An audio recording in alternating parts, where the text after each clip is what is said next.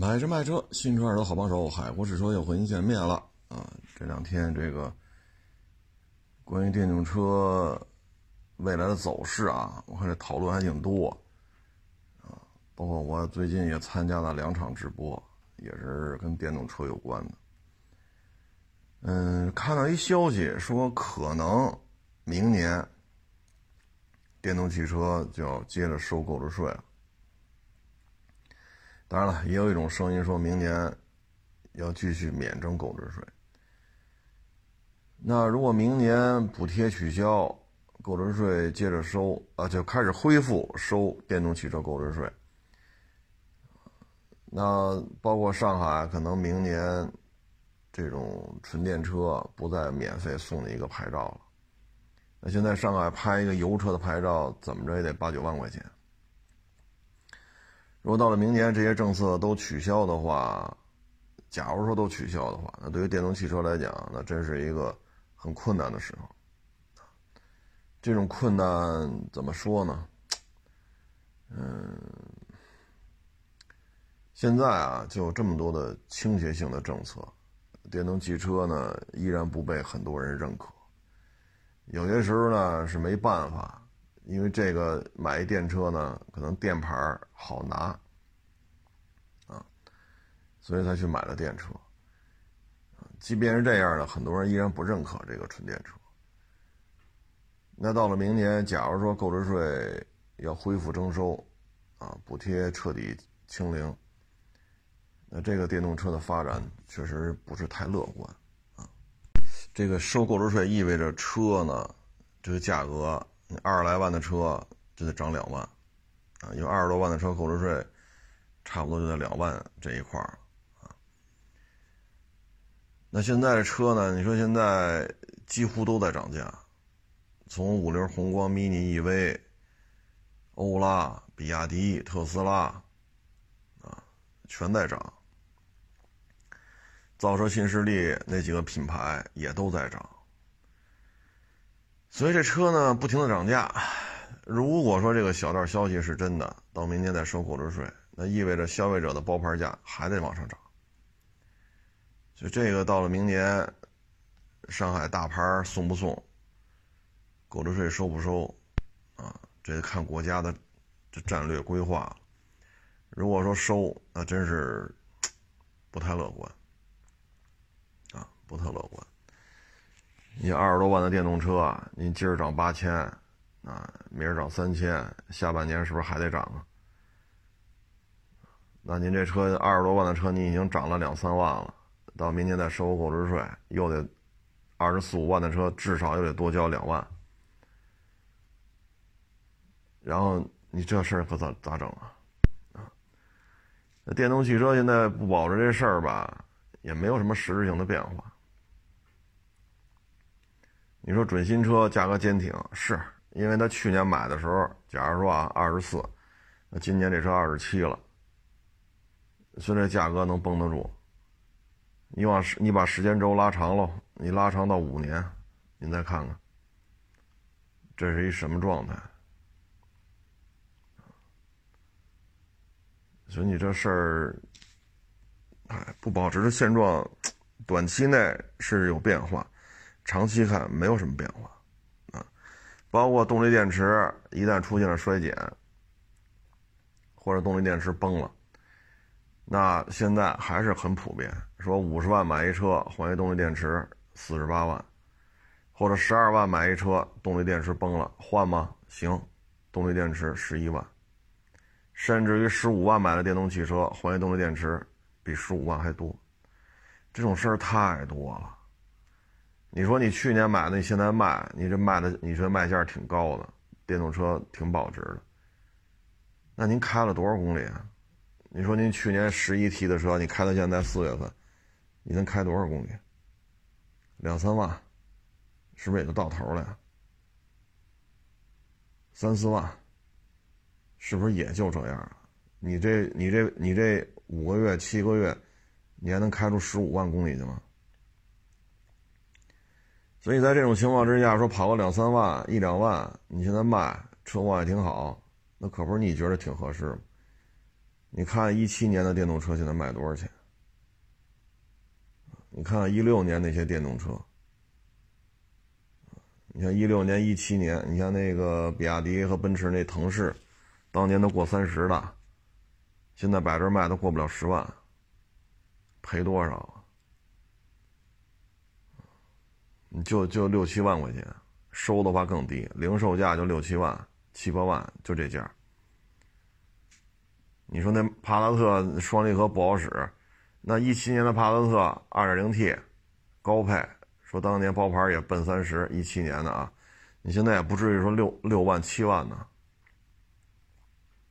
对吗？一七年的帕萨特不至于卖这价，所以它不保值。这个现状仅限于准新，时间轴一拉长还是不行啊。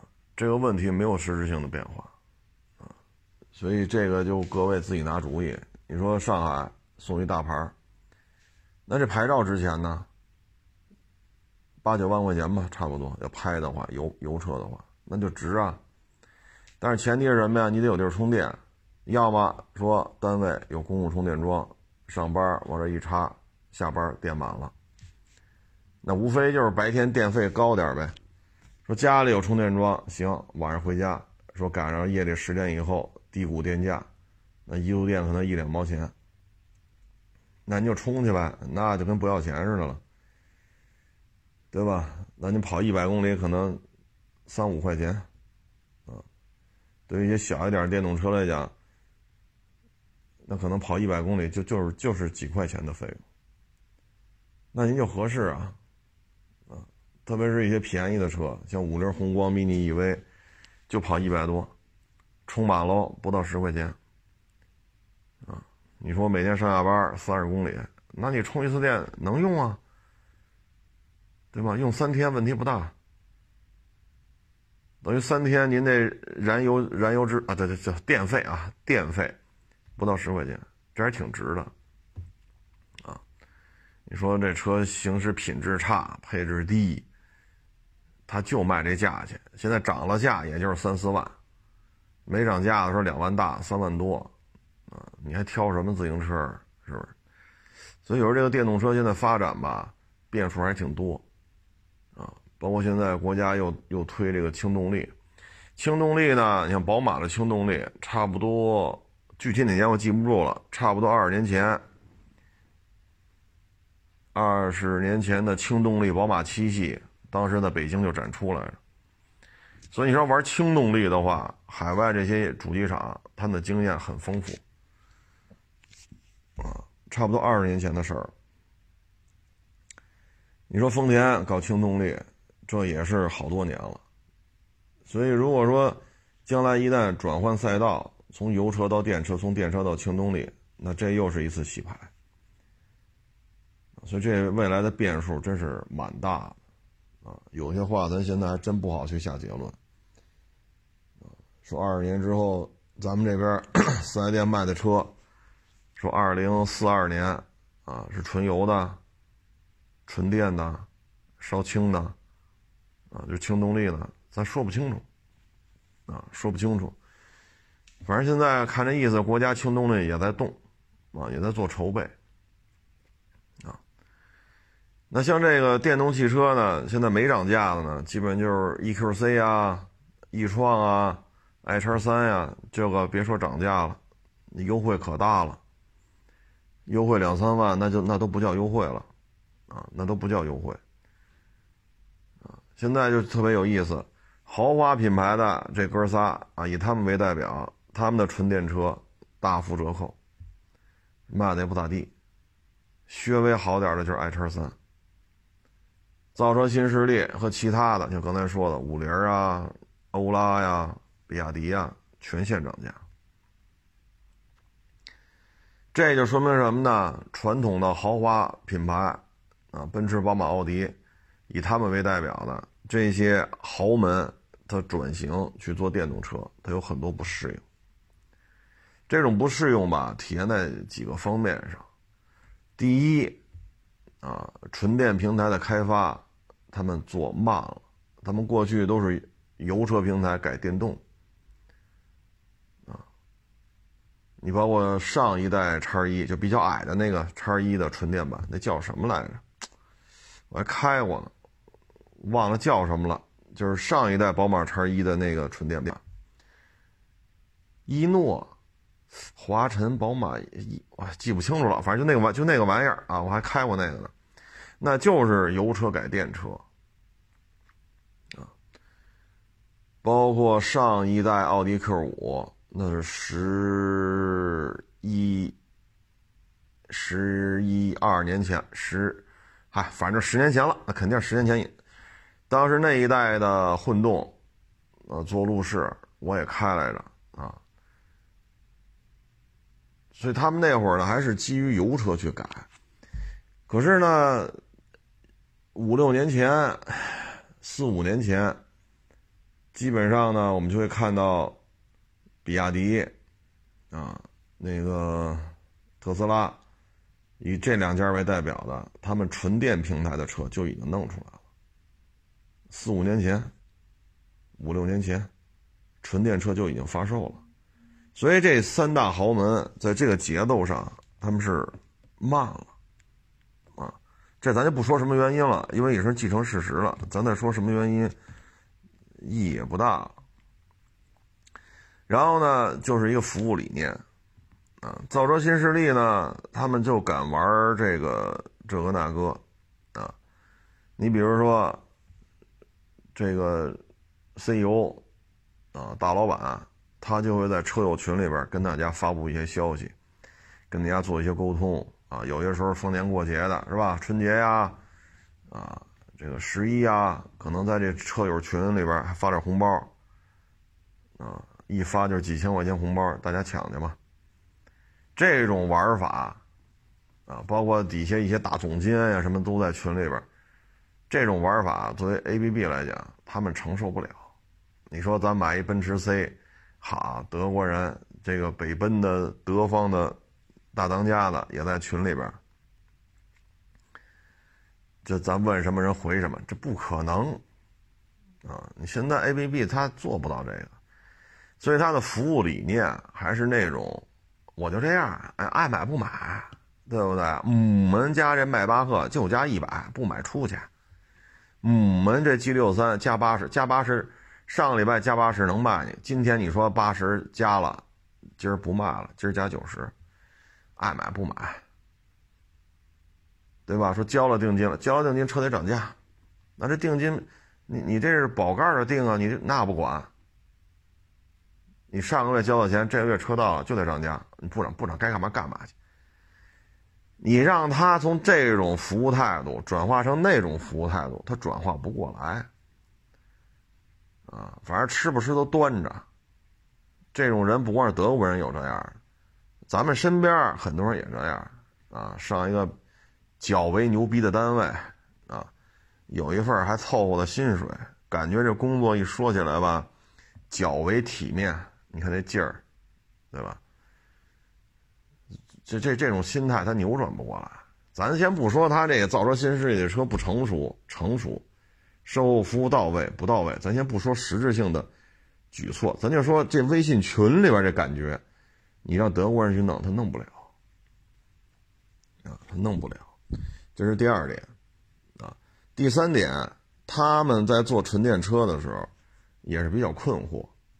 啊，你比如说那水冷电机的问题，老出事儿，造成了哎呀，A B B，我我我别说那么细了啊，别惹麻烦，就是造成了 A B B 当中的某一款电动的 S U V 出现了大规模投诉，五六十万的车，去年买的，今年收就二十多，今年收就二十多，爱卖不卖，你不卖我还不想收呢，看你大老远来了给你报个价，你先给的低，那你赶紧走。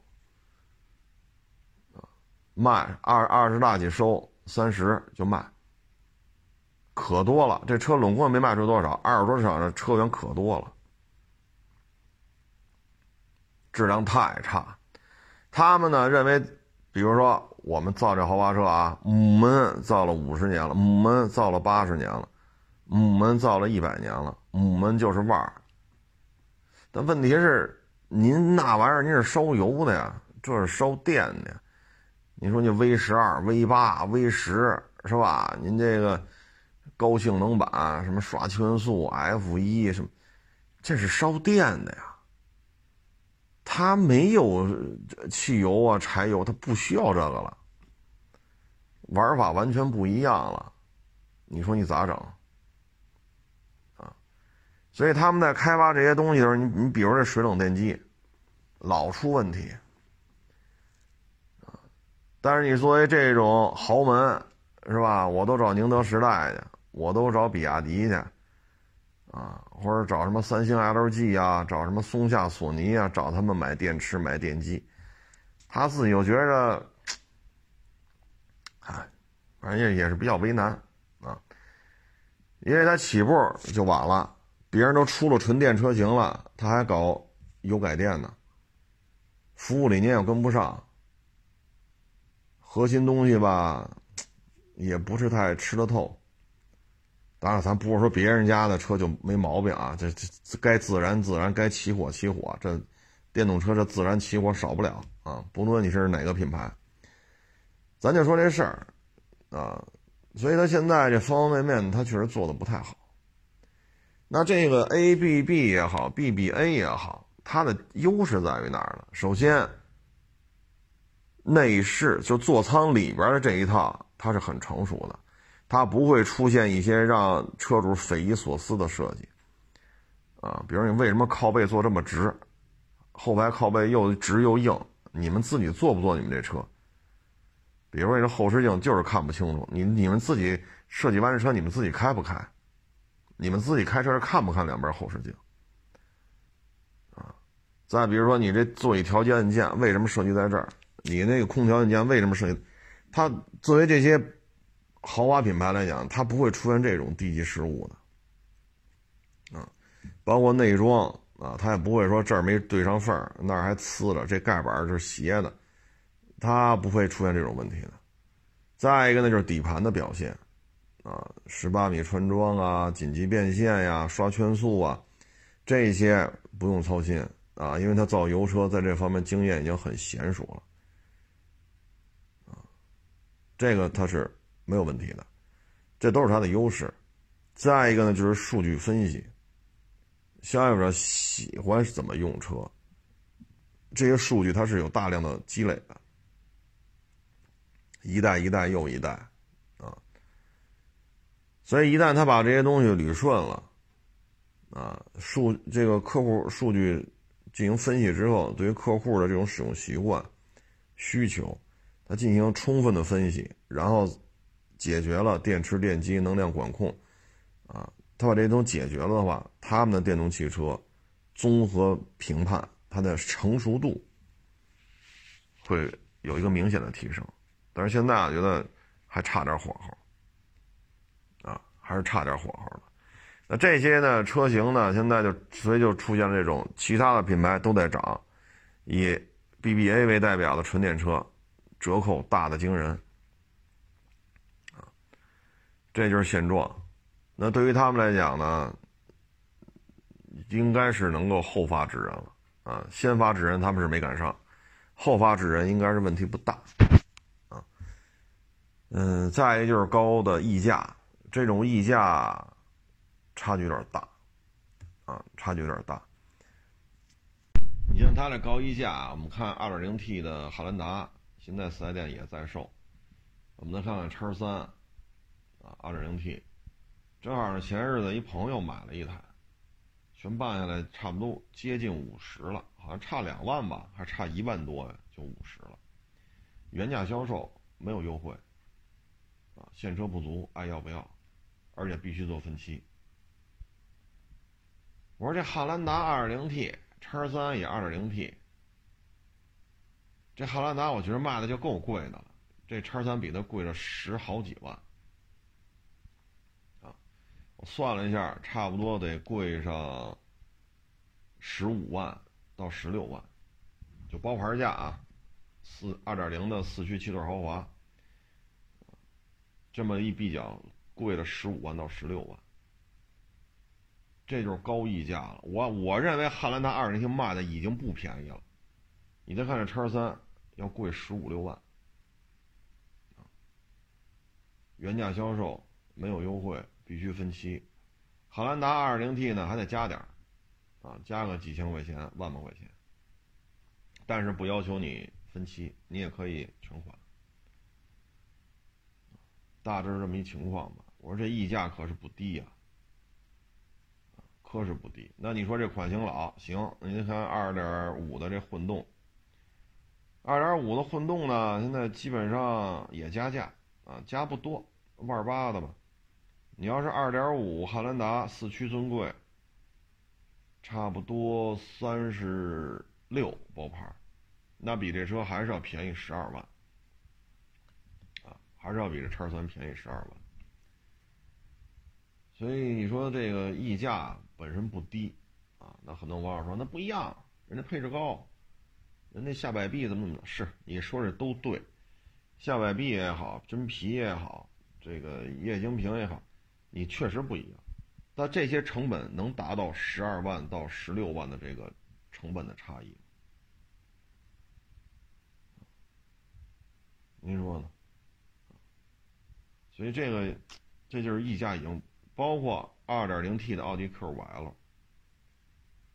那你要买那个的话，四十八九万包牌的话，你得买一什么配置？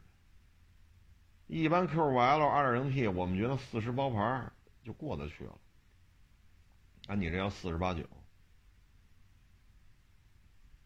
对吧？你这个确实奥迪现在品牌弱一点啊，就是说叉三比奥迪 Q5L 要贵了。八九万、七八万，那你说这个区别又在哪儿呢？所以品牌溢价呢，确实比较那什么啊。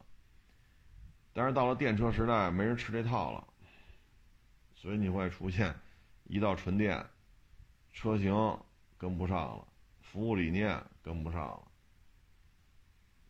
然后这核心的这些三电系统也没跟上。然后品牌溢价也没解决，这几个原因，就导致他现在的车就不值钱，啊，大概是这么一情况。然后昨天呢，还一事儿，我觉得有点意思，就是咱们国家的一个自主品牌高金，就是一摩托啊，出这个1.2啊双缸机，昨天亮价了。哎呦，这价格一出，好家伙，这这不贵呀，这车啊。一点二的排量，这是可是公升级了，啊，这可真是公升级了。这车呢卖六万五千八，一点二的排量，好家伙，我说这这可了不得了，这个啊，因为春春风和钱江，他们一个是幺二零零，一个幺二五零，一个俩缸一仨缸，他们那俩车都是十万这个高度的，啊，所以这个呢就六万多。等于比那俩车便宜三万多，三四万块钱吧，啊，这个差价就相当大了。这车呢，我看了一下啊，电子油门，啊，牵引力控制，定速巡航，还有多模式的动力输出，这可以啊，基本面过得去，啊，这这反正六万来块钱弄一这个相当可以了啊，呃，什么液晶屏啊，真空轮毂啊。啊，LED 大灯啊，呃，等等等等吧，啊，可以，啊，这个包括什么 KYB 减震，啊，倍耐力的轮胎，博士的电喷，啊，日新的刹车，带滑动离合，这车啊厉害在哪儿啊？三千一百转就是一百零八牛米的峰值扭矩，三千一百转对于摩托车来讲，这家伙。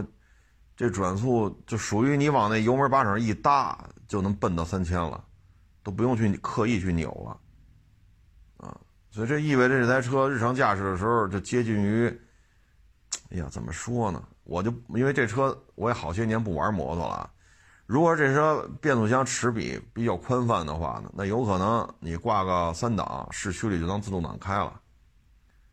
有可能，就是咱现在不太清楚啊，就是它这个变速箱这档位齿比是不是能做到这么宽？那有可能你挂一三档，市区里就不用换挡了，就就可以当自动挡开了，啊，因为这三千一百转一百零八，这就是峰值扭矩，好家伙，这这可 这个真是厉害了，啊，这这真是厉害了，才六万两块钱啊！反正现在的摩友啊，真是挺幸福的，啊，嗯，不过还是提醒各位摩托车的这个驾驶员，还是安全啊。嗯，摩托车的这种安全防护水平啊，跟汽车相比是有本质的区别。包括也有一些网友来找我聊天来说这摩托车骑不了了。我说这怎么了？这个我这不是还年轻吗？他说不是啊，摔过一回车。哎呦，他说这玩意儿，你说原来骑没钱，骑个国产幺二五就觉得自己不行了，这牛都上了天了。现在有钱了，几万的、十几万的、二十几万的，这摩托车越骑越贵。啊，还要骑三十多万的，那这摩托车这二三十万买一摩托，这可不便宜了。这个，这可不是幺二五啊，什么二五零之类的了。那该摔还是摔啊。你说电控防护这个那那个这个，那该摔车还摔车呀。这一摔车了，人还是得掉地下。尤其是这些车，你说都二三十万了，那您这提速就没法看了。零到一百可能就三秒多，甚至更快啊，三四秒零到一百，甚至比这还快。那你这种情况之下，你一旦这种速度，你摔了车可怎么办？就摔完之后说不骑了啊。反正摩托车有花二十多万买的，有花三十多万买的，这也就算可以了，是不是？这辈子说咱也骑过自己花钱买的啊，三十多万的摩托车，咱也骑过了。知足了，卖了吧，踏踏实实买个汽车。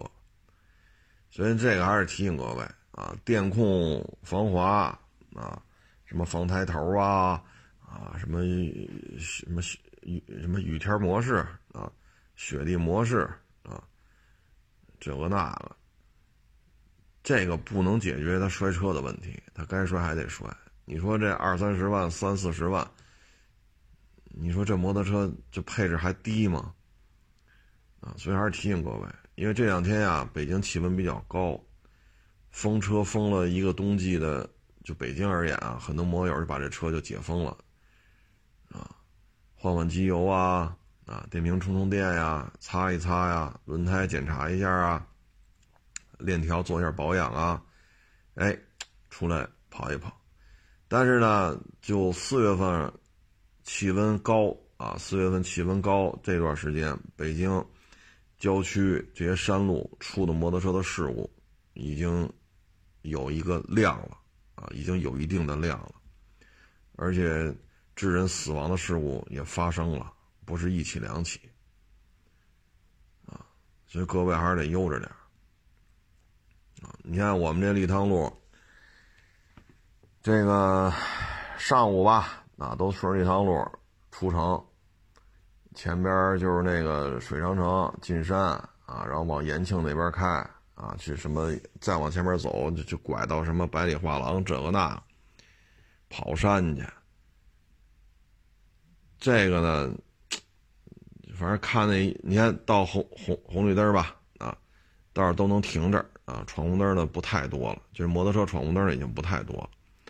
摩托车走公交车道的呢也不太多了啊，因为我们立汤路的公交车道是拿要么水泥墩儿，要么铁栅栏是隔开的，现在已经不太多了啊。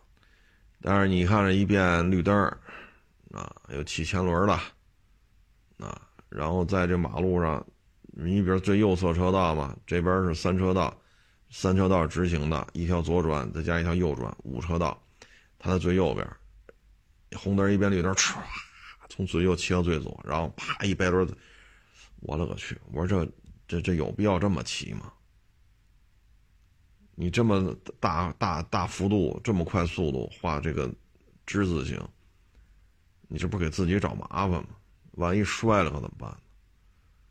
啊，所以你还是一心态的问题。什么电控防滑啊，什么样的电子防护，什么样的头盔？它也不如你自己啊，要遵循骑得慢，骑得久，啊，你自己能遵循这个，你骑川崎 H 二，你还是骑个豪爵幺二五，都可以长长久久的去享受摩托车的乐趣。啊，如果做不到，你骑什么摩托车，它都是很危险的。昨天微博上发了一个，就是零五五啊，咱们这大驱逐舰又服役一艘。然后，因为咱们这个零五五上面这垂发呀是大口径，这个垂发弹仓啊是八五零，这个口径很大啊。美军的大致是七百多，咱们这是八五零，所以咱这个垂发的这个口径呢，要比美军的这个差不多大个百分之二十左右。这样的话呢，咱们就可以装上一些更大的这种导弹，啊，因为这口径嘛。然后这个，因为零五五呢排水量比较大，啊，当然具体排水量多少，咱国家没公布，咱们国家只是说万吨。那海外呢有说满载一万二，满载一万三，这个咱也没地儿核实去啊，因为这得以咱们国家官方公布为主。但是咱们国家呢官方公布就是万吨。啊那这个呢？说现在八五零的口径，目前看在垂发这一块这个口径相当大，所以呢，前两天说试验成功了，就是舰载的反舰的弹道导弹发射成功了。啥意思呢？就是弹道导弹，这就是打到外太空大气层外边啊，弹道导弹要大气层里边呢，就叫巡航导弹，它得打到外太空去。啊然后呢，再入大气层，然后再去打水面的舰艇，然后呢，它发射载体是一艘军舰，不是潜艇，也不是陆地的发射井，也不是陆地的发射车或者陆地的发射火车，不是，水面舰艇。这个目前应该说是希特拉式独一份射程呢，现在各种猜测啊，大概说一千公里是没跑了。啊，因为这弹径太大，八五零，弹长呢有说九米的，有说十米的，这个呢咱也不清楚，因为国家没公布。啊，当然国家也不可能公布，只是只是网上的各种猜测都有，就是这弹长呢九米的、十米的、十一米的，这究竟多少我也不清楚啊。反正你就您就记住了，零五五这一百它是多少来着？零五五是一百一十二个垂发井，这个垂发井的一百一十二个，啊，它可以做到现在混装，啊，有的说法呢是一一坑四弹，一坑三弹，一坑两弹，这具体怎么着的咱也不太清楚，因为这是国家机密啊。但是它这么大口径，它是能够实现多种导弹混装的。由于发射井呢这么大。它可以放一些小射程的导弹，它可以放两个、放三个、放四个，啊，所以就是一坑四弹、一坑三弹、一坑两弹，究竟是一坑几弹，我也不知道啊，你也不用问我，我也说不出个所以然来啊，因为这国家机密。但是呢，就从这口径来讲是没有问题的，就是一坑多弹啊。那这个呢，厉害在于什么呢？飞行速度快，它从大气层外边飞，然后。进入大气层，高速俯冲，这个呢就有可能是六倍音速、八倍音速，也有可能十倍音速。参照现在漂亮国，啊，这个它那个神盾、神盾雷达是 AYP 是 APY 来着？参照那个四面盾，参照标准系列防空弹，它能不能防住这个玩意儿的进入大气层之后？以七马赫、十马赫的速度俯冲向这军舰上进行攻击。目前看，理论上它是可以拦截的，理论上是可以拦截的。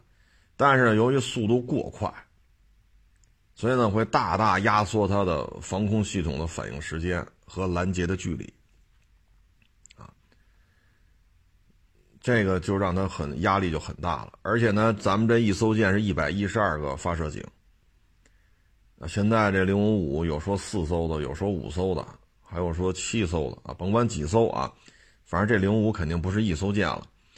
那一艘舰一百一十二，如果一次出动四艘零五五，那这个发射井就一百一十二乘以四，啊，这个发射井所能搭载的进入外太空，然后再进入大气层，啊，六倍音速、十倍音速的，如果再加上变轨，进入大气层之后，这玩意儿它再进行变轨、机动飞行。如果这么四艘零五五进行一次齐射的话，这目前看啊，哎呀，可能很难，就说这一一次进攻之后，你很难生存下来了，啊，很难生存下来了，这个杀伤力就太大了，啊，所以这个呢是威力呢，就是在这儿，啊，啊，昨天我看有网友还问呢，说零五五这是。啥水平啊？这零五五，零五五啥水平？我就这么说啊，零五五这艘舰啊，它一一量产啊，呃，这个美军那个叫朱姆沃尔特啊，科幻战舰，好像一万四是一万五来着，那个我忘了，反正就造了没没没没造两三艘，就宣布停产了。本来那一型巡洋舰呢是大规模建造的，但是这玩意儿出来了，零五五也出来了，美军的感觉就是大意了。零五五这个才是发展方向，他那个呃朱姆沃沃还怎么念来着？反正那个就那个什么什么级啊，就他那一级，他觉得这发展方向是错的，所以呢，他就把那艘内型舰给停了。内型舰好像就造了两三艘。所以，美国海军呢，现在觉得呢，两大战略失误。第一呢，就是滨海战斗舰；第二呢，就是这个朱姆什么沃尔特这个大巡洋舰。他认为两型舰就可以打遍天下了，但是当他看到零五四 A 的时候，他觉着坏了，自己这滨海战斗舰三千吨，如果跟零五四 A 进行对抗的话呢，这滨海战斗舰并不占有优势啊。所以他觉得坏了，战略研判出现了失误，把中国这个军舰的设计建造，包括相关的雷达啊、导弹啊、隐形设计、动力系统看低了。所以滨海战斗舰它还分几种规格啊，单舰体、双舰体，也都给停了。滨海战斗舰它也不要了，而且巨贵。它那滨海战斗舰三千吨。比咱零五五一万多吨的这个驱逐舰还要贵，所以这个，哎，这是它一个失误。另外一个就是大巡洋舰朱姆沃尔特，所以现在呢，它的两个解决方案，一呢就是重新造一个巡洋舰出来，然后呢就是阿里伯克这个早先造出来是大概是九千吨，后来不断的变大变大变大，现在变到一万吨了。这阿里伯克，他要重新按照这个定位重新设计啊！但是现在呢，大巡洋舰它肯定也重新来了，因为它战略研判出现失误了。但是阿里伯克这个和那大巡洋舰之间吨位差有点小，所以有不同的说法，就是有可能呢去做个六七千吨的啊，这样的话呢，面对中国的零五四 A 呢，它吨位上占优势。六七千吨，雷达也大，载弹量也多。中国那个零五四 A 就四千吨，这是一种说法。但是造这么大的军舰呢，好像美国人也不是，反正各种消息都有，有的说是找欧洲人帮着设计，啊，这是一种说法。第二种说法呢，就是阿里伯克一万吨接着造，一万吨的阿里伯克面对的是中国大概七八千吨的零五二 D。啊，或者零五零五二 D 加长版，叫零五二 DL，那可能就是八九千吨。他要造一万吨的阿里伯克呢，他面对这个八千吨左右的零五二 D，啊，还有零五二 C 啊什么之类的这些七千吨、八千吨的或者八千多吨的，它的吨位上有优势。这是第二种说法，啊，究竟哪个咱现在也说不太清楚啊。那大概其实这么一情况。就是零五五的出现呢，让对方觉得战略失误，啊，所以就给停了。先进不先进呢，放一边反正就是这么个事儿，啊，就是就就是就是这么个事儿啊。我呢配的图片呢，有一张是零五五的图片，另外两张呢，就是在咱们那个两栖的这种登陆舰，吨位也不大啊，两三千吨啊什么的，三四千吨，就在这个两栖登陆舰，它上面平甲板嘛，后边是那个舰桥，上面一我到舰首是平甲板。嗯，他当时咱们因为没有零七，我想想，没有零七幺，没有零七五，那怎么办？咱这两三千吨、三四千吨这登陆舰，也就是怼到那个抢滩，然后舰首那个盖儿打开，里边装甲车开到岸上来。但是这个几乎就是活靶子呀，这必须具备绝对的制空制海权，才能这么让这种登陆舰上来。那怎么办呢？当时的解决方案呢，就是在这个它上面不是平的吗？舰桥在后边吗？舰首到舰桥，其实上就是军舰的起点和终点啊，中间全是平的，就把好多什么幺五二的榴弹炮啊、幺二二的榴弹炮啊搬到这船上来，然后呢，这船就横过来，这这这一排炮啊，叮当五四就往岸上打，这个就是可以说二战的。这种作战方式，二战的时候海军不就这么打吗？船横向转过来，然后这一侧全是炮，咚咚咚咚咚咚咚，就叮当五四的打，然后转过来，再再另外一侧嘟嘟嘟嘟再打，基本上不就这么个玩法吗？这这相当于炮舰作战方式。但是咱们在八十年代、九十年代，咱们只能这样，咱没有零七幺，也没有零七五。所以就看到这种让人看完之后欲哭无泪的这种照片啊，还有那自行幺二二、自行幺五五，啊，然后推着的，啊，牵引式火炮，都是榴弹炮，幺二二的，啊，幺幺五二的，然后其中还放了几辆这个，好像是五九式坦克，啊，真是没办法，登陆作战就靠这种玩法。那当时咱的火炮射程也不远，当时八三是幺五五吧，那口径是幺五五，八三是幺五五，六对负重轮那玩意儿射程据说啊，还是跟美国呀、欧洲啊学习来学习去，才把火炮的射程干到三十公里。也就是说呢，这艘登陆舰要用炮击岸上的目标。它离岸边的距离不能超过三十公里，二十多公里的距离进行炮击，而当时咱们能达到这个水平的火炮还不多，大部分火炮射程就十几公里、二十几公里，而当时台湾省拥有的反舰导弹射程可不止二十多公里，啊，所以就是说咱们要用炮舰离到。这个岛比较近，二十多公里的距离进行炮击，而对方的反舰导弹在大几十公里之外，就可以把咱这个登陆炮舰给干沉了。啊，你说你这事儿，你说咋整？啊，可以说那会儿对就是舰对陆啊，或者舰对地的打击能力，就体现在这些炮上了。这是上个世纪九十年代的事儿。啊，所以这照片一看吧，也是颇为无奈。九几年的事儿了，还按照三几年这个海军作战的方式，所以当时确实就是这么尴尬。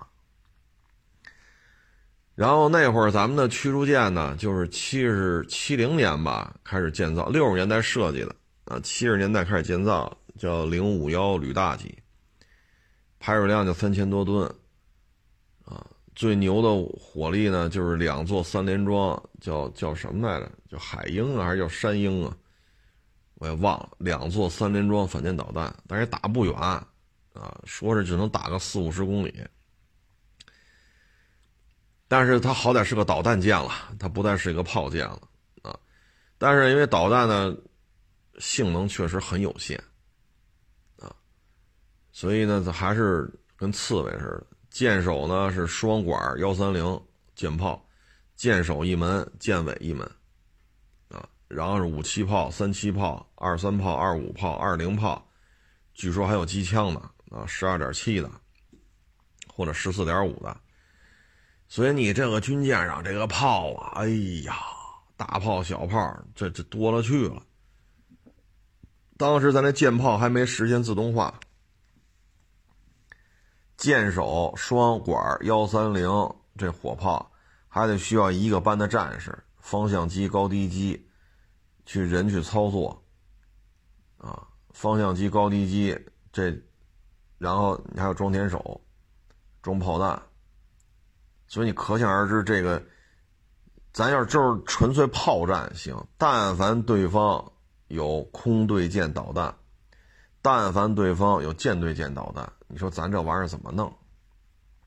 啊，那会儿零五幺旅大级呢，咱们当时是要造十八艘，但是服役只有十七艘，其中有一艘呢建造的时候呢出了点问题，那我就不在这儿细说了，所以呢最终就只有十七艘，啊，其中最有名的舰呢应该是幺零五，幺零五这艘舰呢，它是率先。把舰尾那座双管幺三零火炮给拆了，加了一个机库，加了这样的话，加了机库可以放一架直升机。那是咱们国家驱逐舰尝试舰机一体化作战的一个范本啊，范例啊，就这么一艘舰。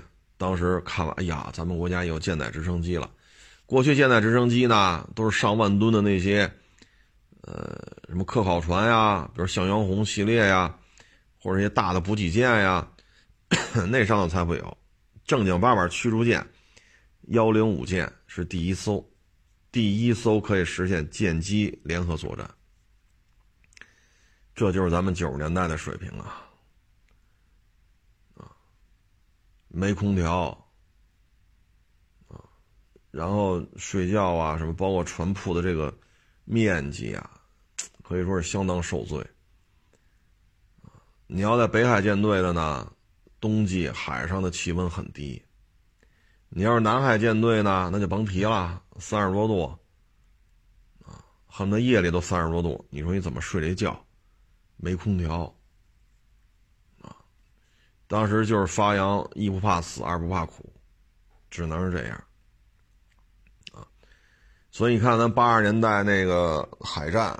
啊，说为什么打着打着都靠过去了？靠过去之后拿火箭筒、拿冲锋枪、拿手榴弹跟他们对着抡呢？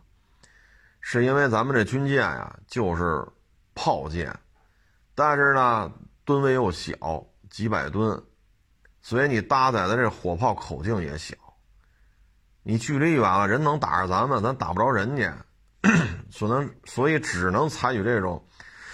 军舰啊，快速穿插超越，贴过去，离他几十米，啊，上百米的时候，火箭筒、RPG，啊，咱们叫四零火，这就开始端出来了，叮当五四开始打。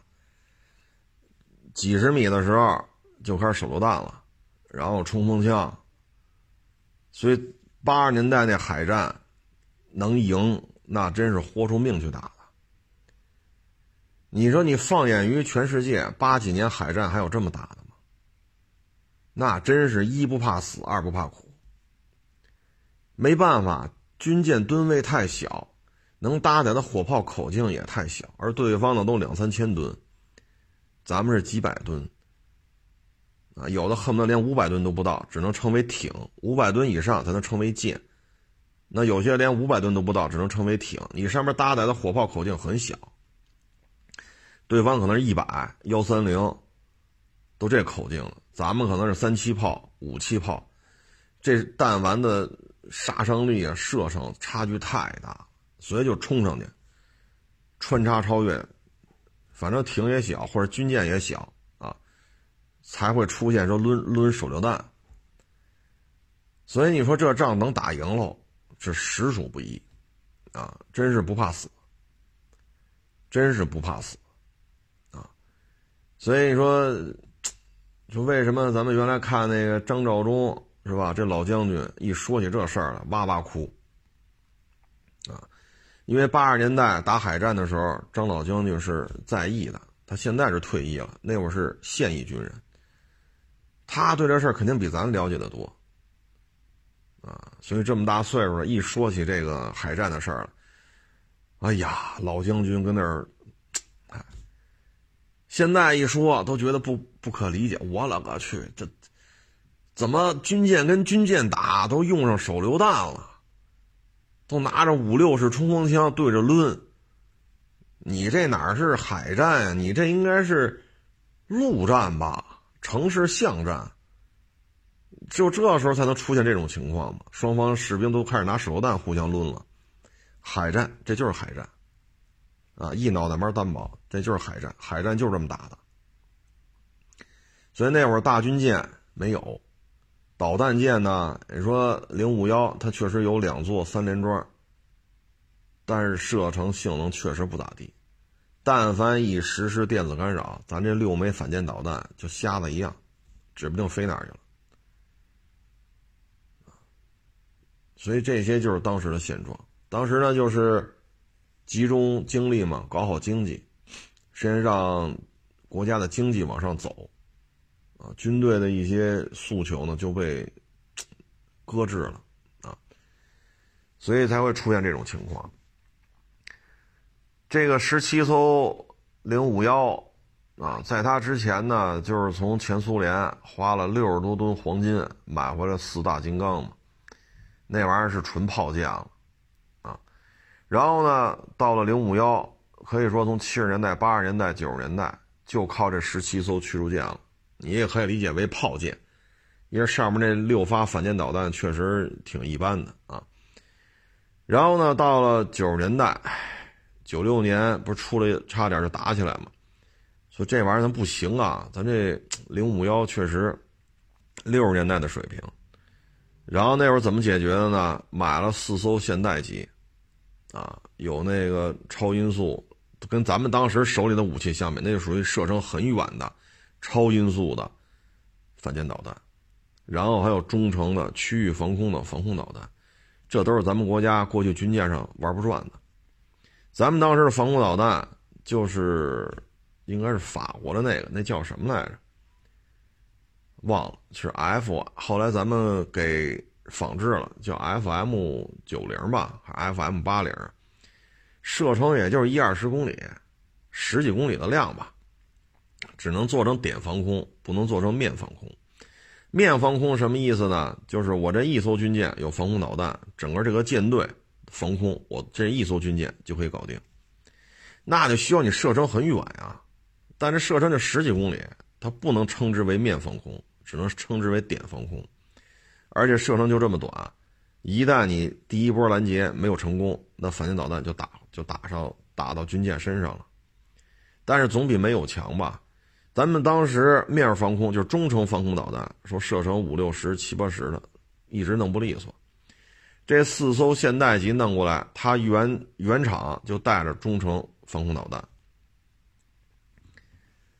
所以当时这个这四艘舰应该说最有价值的，我认为是中程防空导弹。咱们第一次拥有了舰队防空的这种能力啊。从这个现代级之后呢，咱们自己又搞搞什么零五二系列，零五一、零五二 B、零五幺 C 啊，反正也是各种尝试吧。呃，幺六七舰好像是四千多吨，后来又搞六千多吨，然后呢，那四千多吨的吧，其实比零五幺进步不太大，就是实现了舰载的隐形化、舰载的空调化，啊，战士不用说冬天裹着棉被睡，夏天，哎，开着门开着窗户也睡不着，就解决这问题了，啊，反舰导弹呢变成了。当时是十六枚吧，啊，性能好了一些，然后有十几公里的射程的舰载防空导弹，有直升机，就算是解决有的问题了，但是别的没解决。后来呢，又引进那个俄式的转轮式防空导弹，装的 S 三百，这是解决了远程防空导弹的问题。中程呢，防空导弹呢是通过现代机解决的。远程的呢，一开始也是照着俄罗斯买的，就是转轮式的嘛，垂发，转轮式垂发，装的是 S 三百的海基版，或者舰载版，然后咱又研制出咱们的垂发，啊，这样匹配了咱们的四面盾，啊，然后就就不停的尝试，到最后真正说形成威力定型的是零五二 D，这艘军舰可造了不老少了，而且呢，现在为了考虑这个反潜的问题，零五二 D 现在又开始造加长版。加长呢，主要是原来的直九，这飞机太小，太小呢，局面就造成什么呢？要么你这架直九挂了声纳浮标啊，吊放声纳，你就没有能力再挂鱼雷了；要么你挂俩鱼雷出去，但是声纳浮标啊，这个吊放式声呐你又挂不了，等于一次出动两架直升机，而且航程短。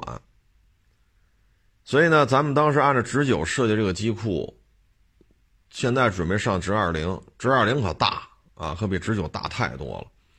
直九就可以实现自己挂吊放声呐，自己挂声呐浮标，自己挂鱼雷，自己出去全干了，这点活全干了。但是这直升机它又大了，大了呢，零五二 D 得加长吧，这样把机库啊、着陆的这个飞行甲板啊，能够容纳直二零。大概其实这么个路子。啊，那零五二 D 和零五二 D 长轴版这个算是目前的主力。啊，这量比较大这个。然后就是刚才说的零五五，零五五就属于带刀护卫了，御前带刀侍卫，他只跟着大航母跑。他要是带着几个零五二 D 出去，那这舰队可就牛了。但一般来讲呢，现在零五二不是什么什么。现在一般来讲，零五五一般都跟着山东号、辽宁号出去。这是御前带刀侍卫，啊，这舰呢现在可能要造第二批，第二批呢据传可能就是电动推进、电磁炮、激光炮，可能这些东西就要上。具体什么情况呢？咱也不清楚，因为这等国家把这军舰造出来，咱就知道了啊。所以现在呢，这大舰、驱逐舰就是这些。辽宁号和山东号呢，说一样吧，确实一样，都是库兹涅涅佐夫级的这个姐姊妹片但是呢，它又不太一样，不太一样在于什么呢？库兹涅佐夫不是趴窝好几年了吗？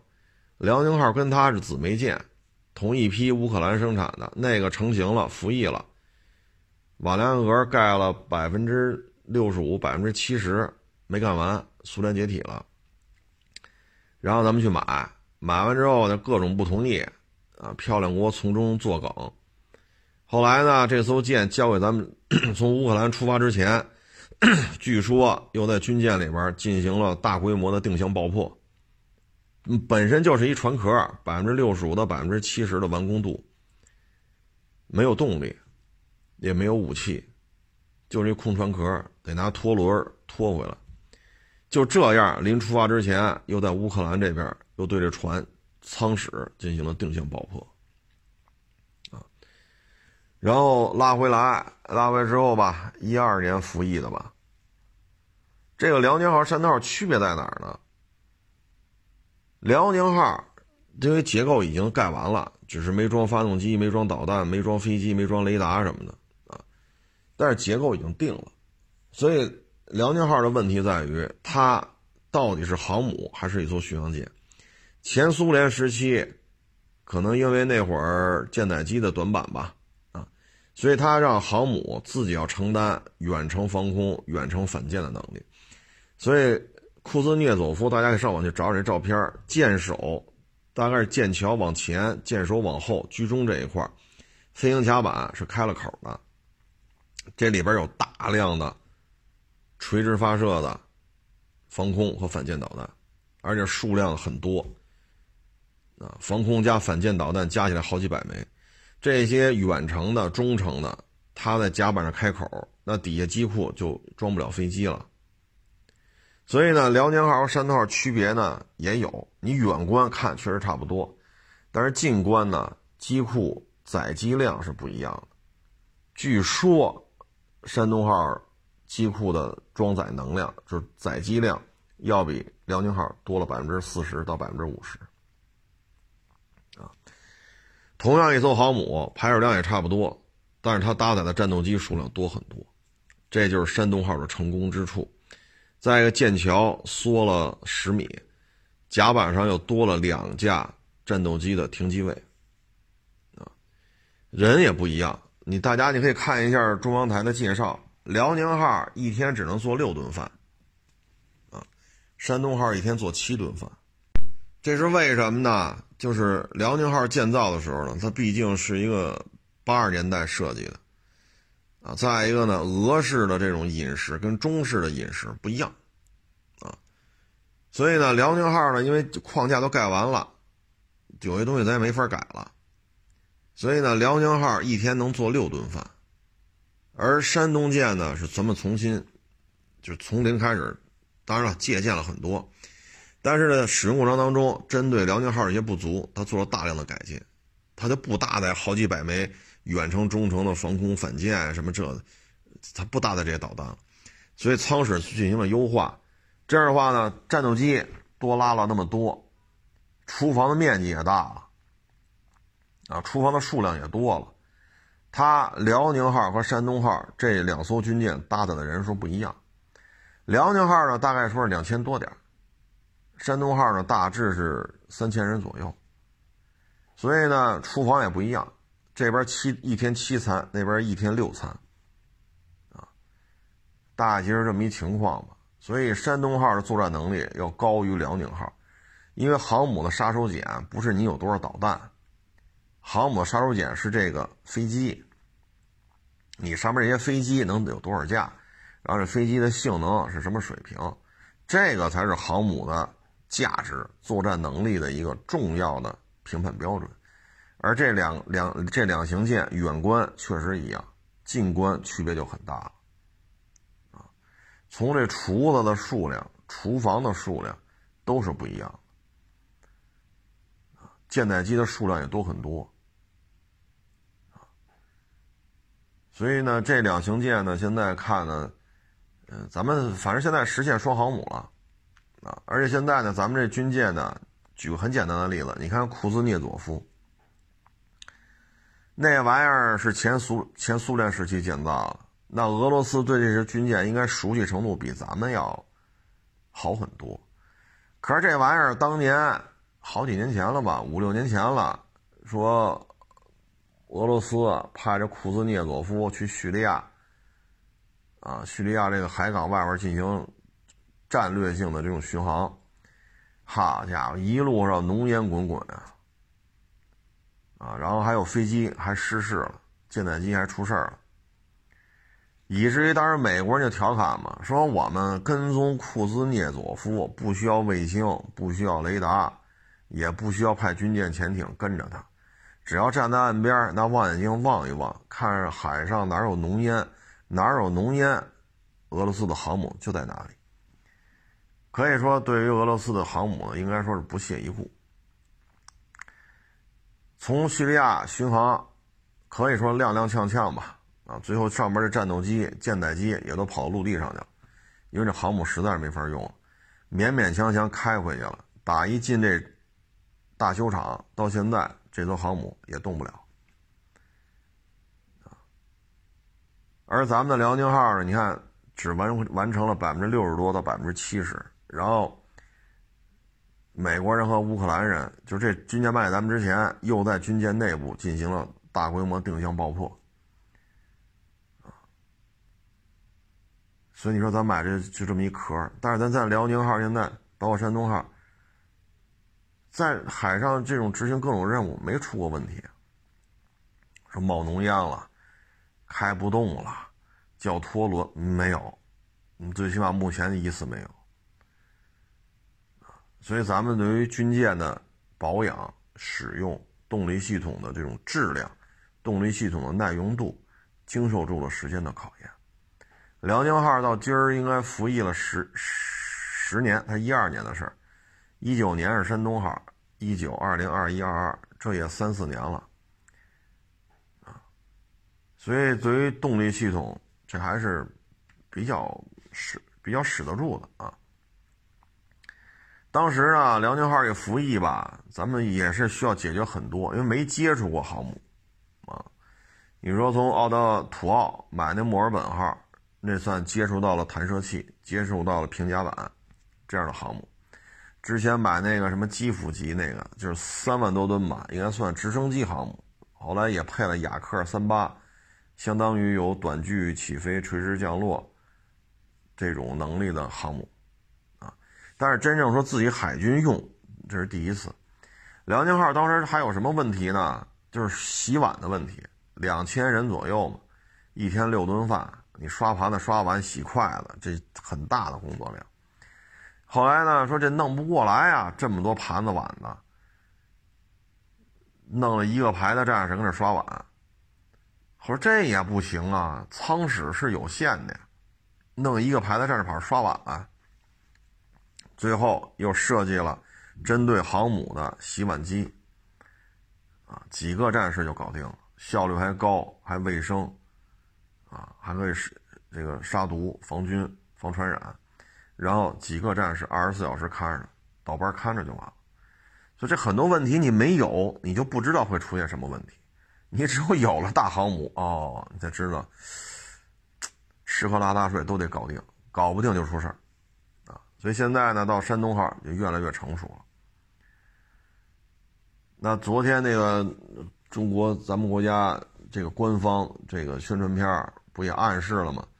第三艘航母今年应该是能下水，那个呢就是八万多吨平甲板弹射起飞，按照一两年前吧开始试飞的固定翼的舰载预警机，包括这个固定翼喷气式隐形舰载机，那这个零零三等到它三四年。四五年之后服役的时候，那它将成为中国第一艘有舰载固定翼预警机和隐形喷气式战斗机的航母，啊，那这个航母的这个力量倍增器啊，这个预警机很重要，啊，为什么呢？就一艘航母，你舰载雷达对于水面目标的探测是有盲区的，那需要你有舰载机飞到比较高。然后通过这种高空的雷达往下探测，探测面会大很多，因为地球是圆的啊。咱们现在呢，预警机呢是直八改的这个预警机，但是直八呢带上雷达，带上几个这种雷达的这种信息分析，带上这么几个座位，它大概也就是飞到两三千米高。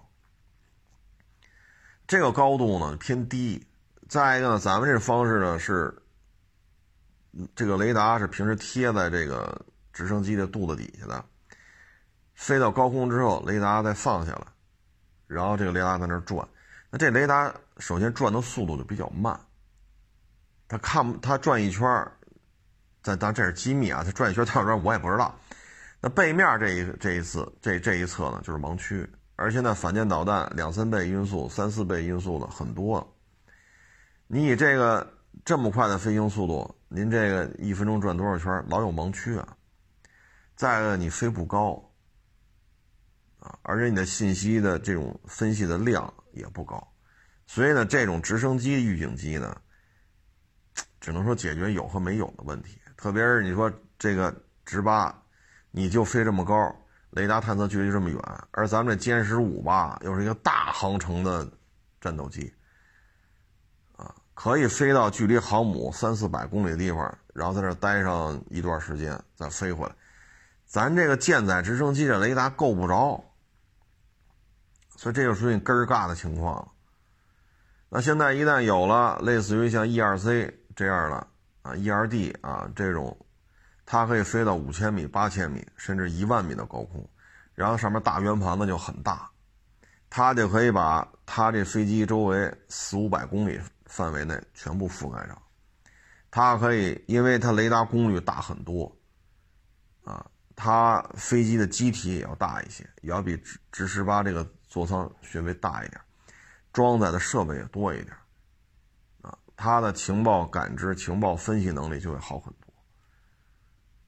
它可以同时跟踪的空中目标就可以达到上百批次，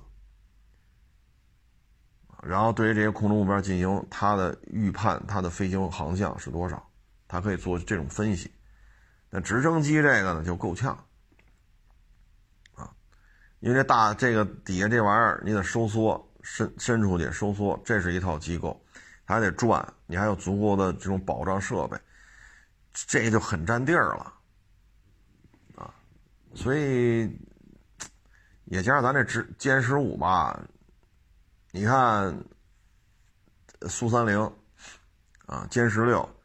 这些战斗机的作战半径大致是在一千五，啊，如果是满油满弹飞出去四百公里，飞出去四百公里到五百公里，然后满油满弹在那转半个小时，甚至更长的时间，然后再飞回来，那你这个预警机的雷达都够不着，你这不是限制了战斗机的性能了吗？啊，因为茫茫大海，咱也没有地面基站。对吧？你这怎么弄？你就靠它上面这机载战战斗机机载雷达开机就搜索目标，这个局限性太大了。所以呢，这个叫力量倍增器啊。这个预警机呢，就，但是呢，我们现在八万多吨弹射起飞，这个舰载的固定翼的预警机，它就可以用。啊那直八改的那个不叫固定翼，因为它那上面那螺旋桨哗哗转啊，那就叫直升机了。所以咱这叫固定翼，就翅膀是固定的。大概是这么一情况吧。再一个呢，就是隐形战斗机。现在美军的航母在进行换装，要上这个 F F 三十一啊 F 三十五，要上这隐形战斗机。而我们歼十五不是隐形的，所以就出现了代差。现在这叫歼三幺、F 三十幺、F 三十一，是是不是叫 F 三十一咱也不知道。反正这东西是试飞了，这样的话呢，隐形对隐形，最起码不会出现代差啊。所以这就是迫切啊。这个叫歼三幺也好，还是叫什么也好，还是叫 F F C 三十幺，还是叫 F 三十幺，这玩意儿服役之后。辽宁号、山东号也是可以换的，换装这个的难度不算大，但是那个螺旋桨发动机的固定翼的舰载预警机，辽宁号、山东号能不能飞？这不知道，这还有待于验证。如果辽宁号、山东号也能上这种大尺寸的预警机，那他们的性能也会有所有所提升，啊，也会有所提升。这些东西啊，都是金字塔尖儿上的。啊你还别瞧不上，能把这些东西整明白的国家就很少很少。你看现在咱也不在那个两三千吨的登陆舰上弄一溜火炮，好家伙，这叮当五四开到人家海岸线二十公里地方炮轰人，咱现在也不干这事儿了，因为有零七幺了，有零七五了，你像零七幺船坞登陆舰。后边呢，如果像直九这样的弄个六架，应该是问题不大。也有说更多的啊，反正六架肯定是能能装下。直八这么这么大个的，两三架是没问题。具体数字也不清楚，因为这是军事机密啊。零七五就更多了，啊，官方说法就是三十架左右，啊，全是直升机。所以这个对于。登陆作战来讲呢，这就效率会高很多。你像直八一次至少三十人，啊，装三十多个人问题不大，啊，那如果您一次出动十架呢，这就三百多人，你像零七五能官方数据三十架，你三十架如果十五架都是直八，那每架三十来人，那您这一个营就就送过去了，然后再加上。里边还有气垫船开出来，那你这个一次投放的数量就很高了，就不是一个营了，啊，所以这种军舰呢，而且它用处很多，你像还咱别说零七五，说零七幺两万多，不到三万多，就两万多吨，后屁股也能打开，里边也有气垫船，啊，有个大机库，要直九的话大概是至少六架，直八的话两三架。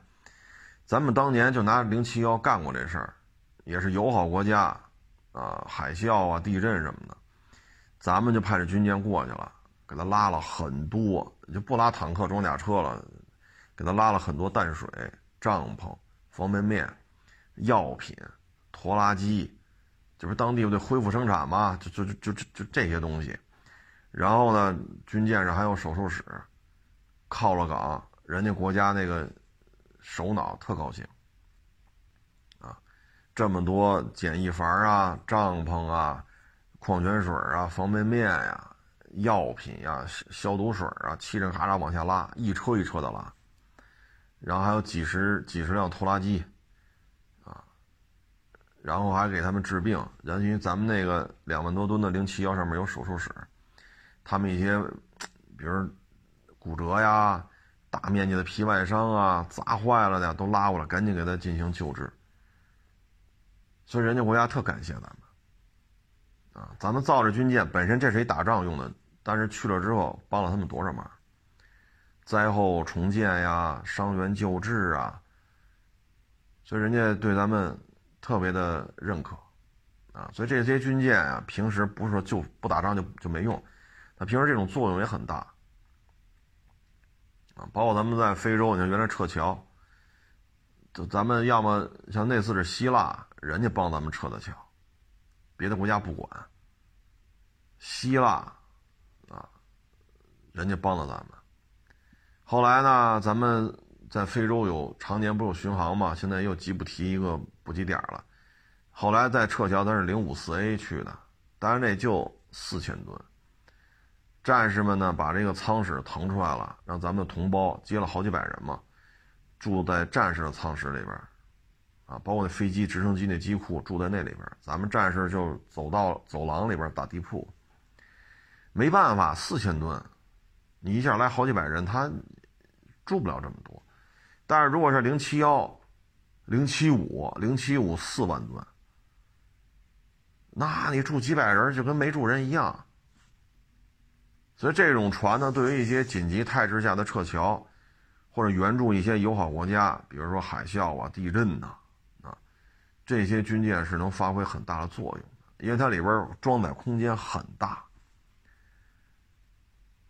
装载空间非常大。你比如像那撤侨，咱就一艘零五四靠了港了，咱如果是一零七幺或者零七五，上面带几架武装直升机，那这个对于空中的这种控控制能力，对于整个这个地区的控制能力就不一样了。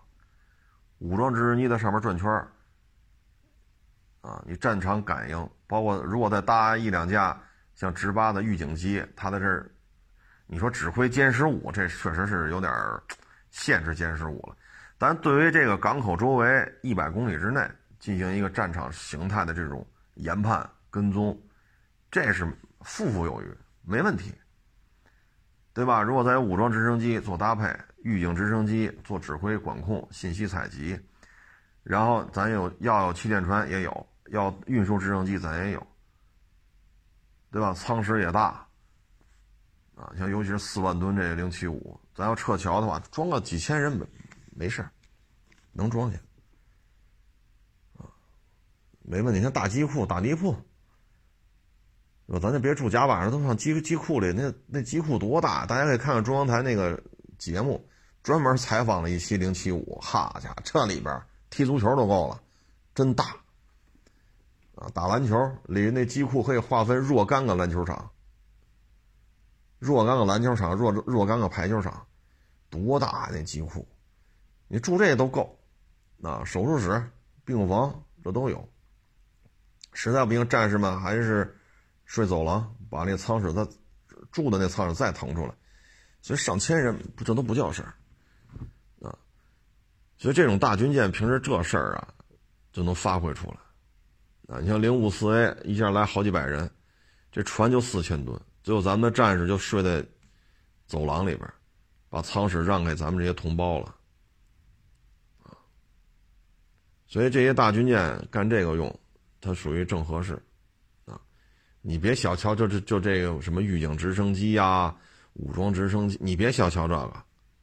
你在非洲很多国家，这个作战能力就很可观了，啊，如果说有些到不了港口，那咱们可以派直升机过去，把咱们的中国人拿直升机接回来，这都是可以解决问题。你说离港口一百公里开不过来了，那你就是开过来一百公里，至少至少高速公路开也得个把小时吧？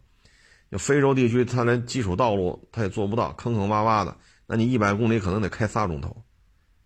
那三个钟头，这战场态势会是什么改变？谁也预测不了。那直升机呢？咔飞过去，咔拉过来，齐活了。咱这大运输机每个小时能开二百多公里，那一百公里，这对于他来讲，这飞得很快了，连去带回，一个小时，啊，没问题。所以这些大军舰这时候是起到非常重要的作用。再一个呢，就是南海，啊，这些大军舰往这一放。很多问题就不用谈了，因为这种四万吨的两栖攻击舰只有俩国家能造。你说欧洲，你按欧洲你挑吧，哪个国家能造？两万吨就到上限了。俄罗斯就更没戏，俄罗斯当时还要买那个法国西北风嘛，最后美国人作梗不让他卖，俄罗斯连两万吨的都造不出来，都得上法国买去。这四万吨那个，全世界只有俩国家。包括像零七幺，这玩意儿又便宜又好使，综合效能又很高，很便宜。咱们国家军舰可不贵，因为咱们有发达的造船工业，所以零七幺很便宜，经济实惠，作战效能很好。两万多吨，带几架直升机，气垫船能带几个？哎，你想想，什么活都能干。当时我记不清了，是零七幺还是零七五？零七幺好像是。当时说了，零七幺不需要靠岸补给，能绕地球半圈就这么厉害。适航性能有有多厉害？就这么厉害。咱们一艘零七幺加一艘补给舰，基本上能做到绕地球半圈不需要靠靠港。就不需要外边提供任何补给的情况下，一艘补给舰加一艘零七幺绕地球半圈，就这水平。能做到这个的，就基本上就没有了，基本上就没有了。为什么这么说呢？你看那 F 二十二、F 三十五，为什么它的航程这么短？当时设计时候觉得母们基地有的是，我没有必要做这么多机内载油量。对吧？内载油箱没有必要做这么大，我这基地有的是，飞哪儿不能加油啊？所以它作战半径就很短。那歼二零作战半径就很长，为什么呀？就得考虑到从海南岛出发走母暗沙能不能飞到那儿，叮当五四打一架再飞回来。所以歼二零作战航程非常的长，这就是咱的优势。因为咱海外基地现在就一个吉布提补给点所以有时候也是被逼无奈，但是没想到，被逼无奈之后练成的这点功夫，都成了 让别人比较，哎呀，就就骂大街也不好使了啊！所以基本就这么一情况。这二年吧，咱们国家海军发展速度很快，所以很多装备吧。没几年就淘汰了，你比如零五六一千五百吨，当时觉得这一千五百吨干杂活就可以了，啊，隐形化、全封闭，啊，防空、反舰、反潜，当然它反潜是专用型了，它做不到通用型，它只能反专用反潜的零零五六。但是没想到现在咱这军舰大型化到这种程度啊，零五六现在成批的转给海警了。导弹呀、雷达啊都拆了不老少，因为给海警嘛用不着这么高昂的高精尖的东西啊，装点那个水炮就行了，滋水啊。咱们这个 海警的这个作战以水炮为主啊，所以成批量转给他们了。这是零五六设计的时候没想到，说过去一千五百吨的干点杂活就行了，结果没想到现在大型化、远洋化、航母化。一千五百吨这小军舰是追也追不上，因为它自持力太短。刚才说那个零七幺加一艘补给舰，咱能实现绕地球一半，这就是舰队的自持能力很强。但零五六到不了啊，所以没办法，又占着编号，就全给它转了，转成海警了。这就说明什么呢？就是大型化舰载舰载机的普及化啊，远洋化啊，所以这个都很新，舰龄都很新啊。还有就是零二二零二二这个双体的小导弹艇，咱也造了不老少，那就是纯粹近海作战的产物了。现在也成。因为咱们现在对海上的控制啊，按照美国人自己说，离大陆两千公里，航母编队就有可能被变成渣渣，或者连渣渣都找不着。所以咱原来那种设想说，通过零二二导弹艇抵近去打美国航母，如果真抡起来，它航母开不到这么近的距离，而零二二的续航里程、自持力就更短，远不如零幺呃零五六。所以这航母还没开到这儿呢，咱这零二也够不着它，所以这玩意儿作战效能就意义不大了啊。但是零二呢，也让我们看到了这种喷水推进呀、双体船呀、隐形化呀等等等等。但是这东西现在用不着了，因为咱这舰队，包括咱们弹道导弹的反舰控制能力，大从海岸线大陆的海岸线往外推两千公里，这个基本上。这美国人心里也就犯嘀咕了，真抡起来的话，这航母编队也保不住所以在发挥让零二发挥功能，哎呀，这个，所以现在零二也是比较根儿干，舰龄也很新啊，他就给谁合适啊？朝鲜呀、伊朗啊，就卖给他们合适。但是这个现在没听说要要往外卖，没听说啊。可能也是考虑这玩意儿威力比较大啊，狼群战术嘛，近海狼狼群战术，所以这二年吧，咱们这个舰载化，就舰载机的普及化、大型化、远洋化啊，所以就导致现在就很多军舰没服役几年就边缘化啊，这也是国家实力的一个体现。为什么要走大海军啊？为什么要做大的海军？主要就是什么呢？海外投资，你看“一带一路”，包括咱在非洲，啊，有大量的投资。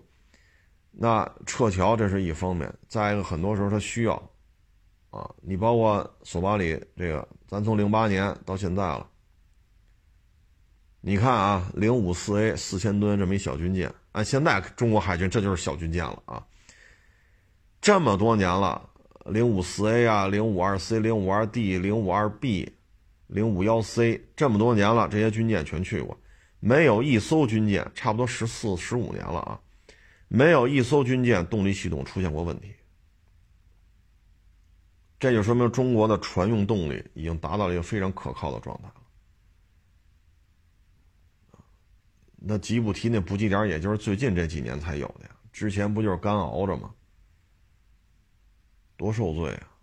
那会儿咱们的战士真是一不怕苦，二不怕死，几个月几个月的在海上靠不了岸，因为索马里嘛，非洲地区嘛，啊，现在有吉布提补给点的好多了，可以靠港，对吧？到这个陆地的营房里休整一下，新鲜的水果、新鲜的蔬菜，补给点呢能给采购一些啊。现在是好多了，但是咱就说这船啊，确实可靠性非常好。这大型化、远洋化，这个舰载普及化，这个都离不开发动机。早先呢，LM 两千五，这美国人卖给咱们几台，咱们当时一用，嘿，家伙，性能真好。造的，哎，是，我想想啊，LM 二五零零，好像是装到幺六七舰上了，啊，好像是，我具体记不清楚了，好像是幺六七舰，那两艘舰装了，剩下发动机就做备份。但是你看着好吧，你准备拿这个作为你的下一代驱逐舰的标准动力吧？哎，我不卖给你了，所以一下把咱给搁这儿了，没办法，自己搞，搞不出来。那会儿通过乌克兰，啊，又得到了很大的提升，啊，所以你才有零零八啊、零七五啊、零七幺啊，啊，山东号、辽宁号啊，这个那，啊，所以乌克兰船用动力给了咱们很大的帮助，啊，很大的帮助。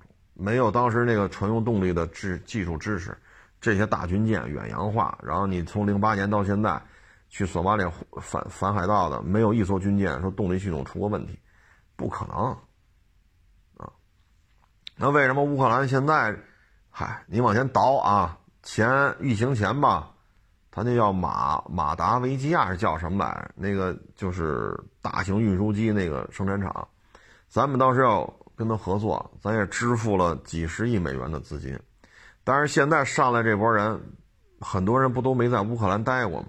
很多人还都是美国籍啊，这个国籍、犹太籍是，这帮人就收了钱，后续合作不让，不让咱们去跟他合作。你这事儿办的就不像当年了，当年那波人呢，跟中国关系还是挺好的，那现在这是亲美派。啊，有的很多人还是美国国籍，有的很多人在这当高管，这国家的高管之前都没怎么来过乌克兰。那这帮人当然是反中了，所以几十亿美元给了，合作给取消了。啊，但是得亏九十年代，包括本世纪头十年，咱们学到了很多。那一辈儿老一辈儿的乌克兰人，对于中国人还是有好感度的。现在这可不是了，现在这有几个在，是吧？都 国籍是哪儿都搞不清楚啊。所以这些年吧，确实进步神速啊。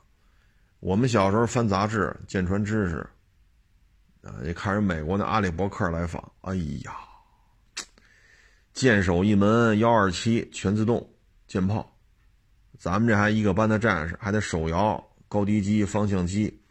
然后还得半半自动的，还得扛那炮弹往那炮管子里边推，然后当当，这跟这人家全自动，就一门舰手主炮就差距就太大了。然后阿里伯克除了这个幺二七的全自动舰炮，就是密集阵，六乘二十密集阵没了，这军舰没有炮了，除了幺二七就是密集阵没有了。咱们这好家伙！幺三零双管、双管五七、双管三七、双管二五、双管二三、单管二零，据说还有重机枪。哎呦我去，这两个时代的东西放在一块儿啊！现在就不一样了。你看那万发，万发炮七管三零、六管三零，这个这几这几代转管炮吧。六管三零呢是 AK 六三零，这应该是现代机那会儿弄进来的。啊，咱们这儿它。也仿制，但是感觉呢射速不够高。对于拦截这种高超音速的反舰导弹呢，你射速足够高，然后弹丸爆炸之后呢，这个里边的就咱们所说炸子儿啊，形成一个弹雾墙。那弹雾墙呢，任何导弹飞过来都会被击中，但前提是密度要够大。所以咱弄了七三零，七三零呢射速还是不够理想。导弹飞得足够快的话，还是会穿过这个弹雾，所以呢，搞了幺幺三零，也就是万发炮，啊，这个转管炮呢，大概是分了这么三代，AK 六三零照着仿，后来又借鉴什么这个那个，比如荷兰的守门员，那个炮叫荷兰守门员，就七三零炮，嗯，然后自己又搞出来幺幺三零炮，大概是这么三代近防炮，幺幺三零就称为万发炮，万发炮呢，咱们出口的时候呢。哼，很多你看，咱们也出口了不少军舰，这个一般来讲他们就不接受。性能好吗？好，反导效果非常好。大概因为口径大嘛，三十毫米的，能打到两公里到三公里，在这一片形成一个弹雾，你导弹是飞不过来的，因为它密度太大。咱们大概能打到一万一千发，就这个射速啊，一万一千发。每分钟，啊，一万一千发每分钟。你从这种情况来看吧，这个导弹速度再快，它要穿越这么一个弹雾墙，难度就非常大，啊，而且反应速度也快。但是为什么它不要呢？效果这么好，太贵了。呃，我看过一个报道吧，就是万发炮在实验的时候吧，就发现这个玩意儿太费钱啊。为什么呢？就用普通的三十毫米炮弹啊，就就以几千块钱一一发炮弹啊，你乘以一点一万发，你乘以一点一万啊，哪怕咱就别说几千块钱，一百块钱一发啊，咱就往低了算。一百块钱一发，您一分一分钟打一万一千发，那一万一千发乘以一百，这是多少钱？这门炮撩一分钟，好家伙，一百多万出去了。这个接受不了啊！如果再加上近炸引信，啊，或者编程的，测算出这个导弹炮弹打到那儿时候，它该飞到哪儿，把这个炸点事先输入到弹丸里然后打出去。那包括那个近干近近感那个感应线圈的炮弹，这个炮弹成本就更高了。那打一万一千发，这一分钟抡出去，哎呦我老天呐，这很多小国讲话，这我们用不起这玩意儿。咱们国家出口的一些小吨位的军舰呢，他们连那个六三零他都不让你装，太贵，全自动的啊。嗯，电视啊，什么红外线、热成像啊，什么这那全自动，自己带个雷达，唰唰，自己跟那儿，不用你别给我装，你装一单管炮，二十毫米或者三十毫米单管炮，前面焊一大钢板，弄一支架架在那儿，我找个就我们这船接回去啊，就是外国的船接回去，找个士兵站在这甲板上，扛着这门炮，拿肉眼通过那个瞄准镜找，然后去去射击。那咱们说这玩意儿不可能打着导弹了，那你不用管，我们这就够了，因为你那个是先进，我们用不起，所以大国才有海军。啊，小国没没法弄，小活弄不了啊。然后咱们幺幺三零呢，据说也有不同的版本啊，这个具体我就不太清楚了啊。所以这个东西确实相当相性能相当好，太费钱了。你说三十毫米炮弹，一百块钱一一发，一一分钟您撩一万一千发，那打一分钟就一百多万没了。你要是一些高性能炮弹，那可能打这一分钟几百万就没了，这谁受得了啊？这个一万一千发每分钟啊！然后呢，你像为什么大国才能有海军呢？你像辽宁号、山东号。具体装多少吨油咱不知道啊！出发之前你得把油箱加满了吧？加满了，他们应该是一千多万，不到两千万的油费，就油钱啊。然后呢，辽宁号是一天七六餐，山东号一天七餐，这边是两千多点，那边大概是三千，就舰员人数，就包括空巡啊，这个船船的啊等等等等全算上。这边是三千人左右，那是两千多点。你这么多的人，啊，这个餐费就得多少钱，对吧？所以这个小国弄不了。你像泰国也有航母，一万吨多一点，什么什么亲王号，我也没记住那名字，早就不用了。那钥匙飞机早就下下舰了。基本上就属于卖门票，当当海上公园参观这么用了，小国弄不了，啊，我当给举个例子，你像战斗机，它是有每年飞行小时的，你一个飞行员一年要飞多少小时？通过这能看出来你这个国家飞行员的作战水平。军舰也是，平均年出海时间是多少天？咱们国家现在军舰年出海时间超过一百五十天，接近两百天，年平均出海超四万海里，这就是平均舰舰艇的这个出海的里程。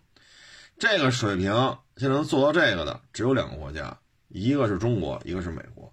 美国差不多单舰平均出海时间要在两百天或者多一点，咱们是一百大，将近两百天。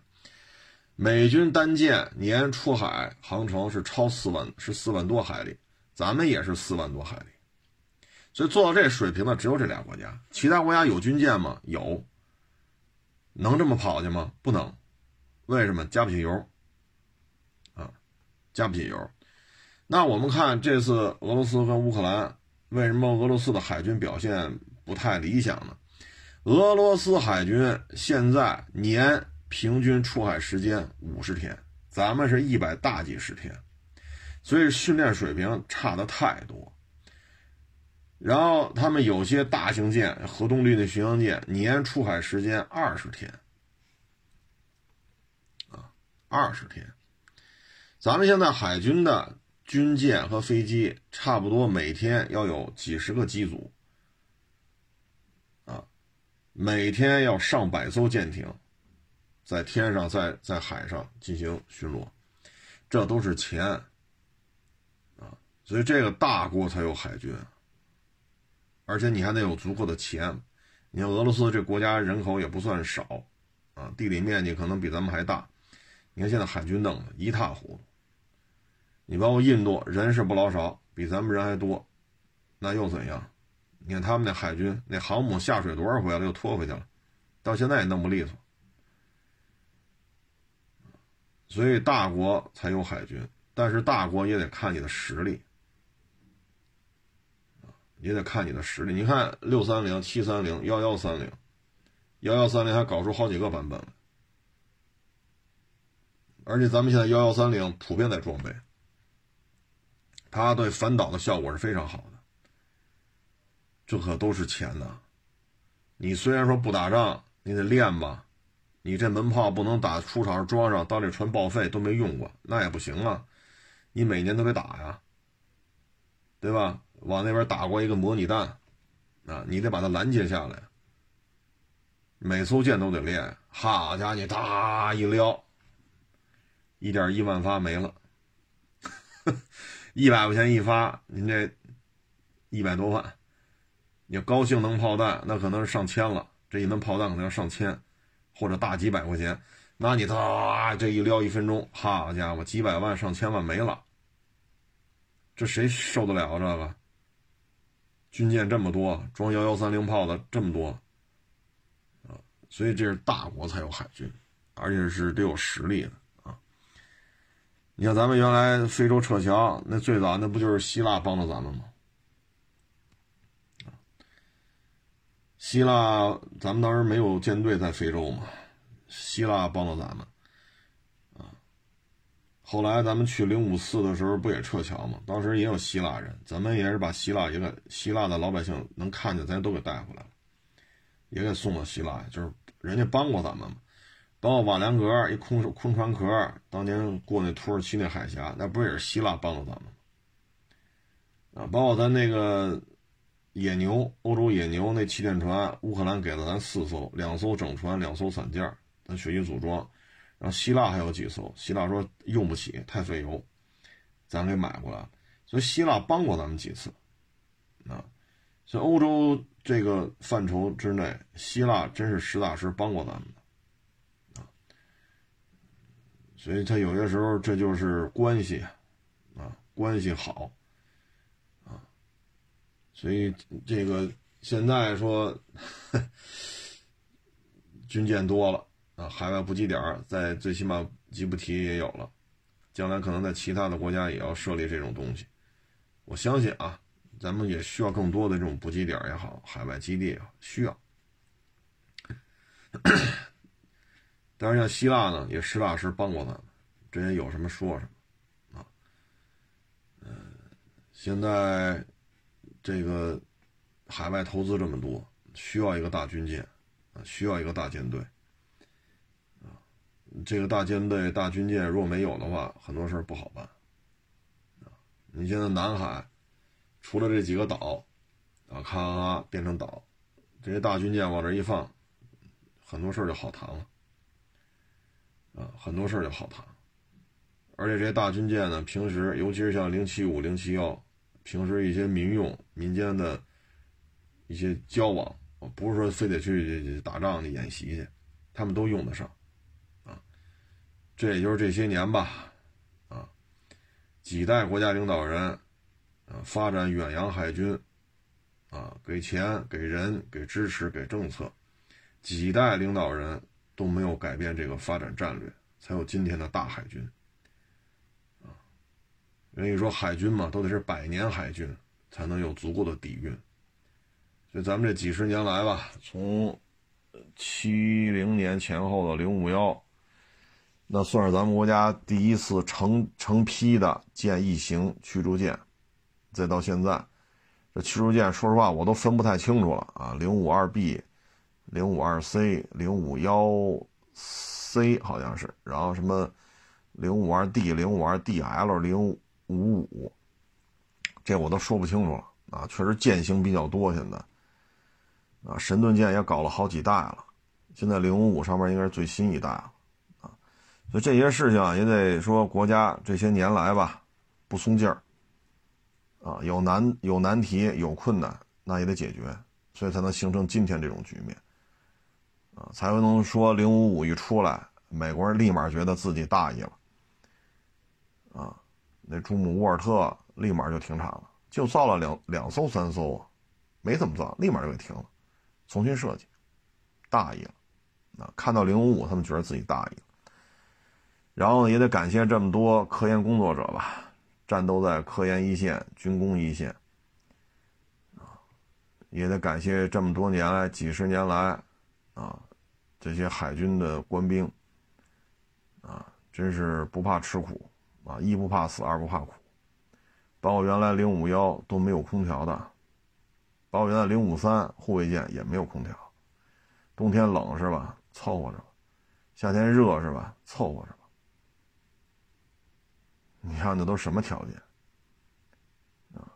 但是现在好多了啊！那会儿那海仗照样也打赢了啊！冲上去抡手榴弹，冲上去拿冲锋枪对人家突突突突突突突突，这仗也打赢了。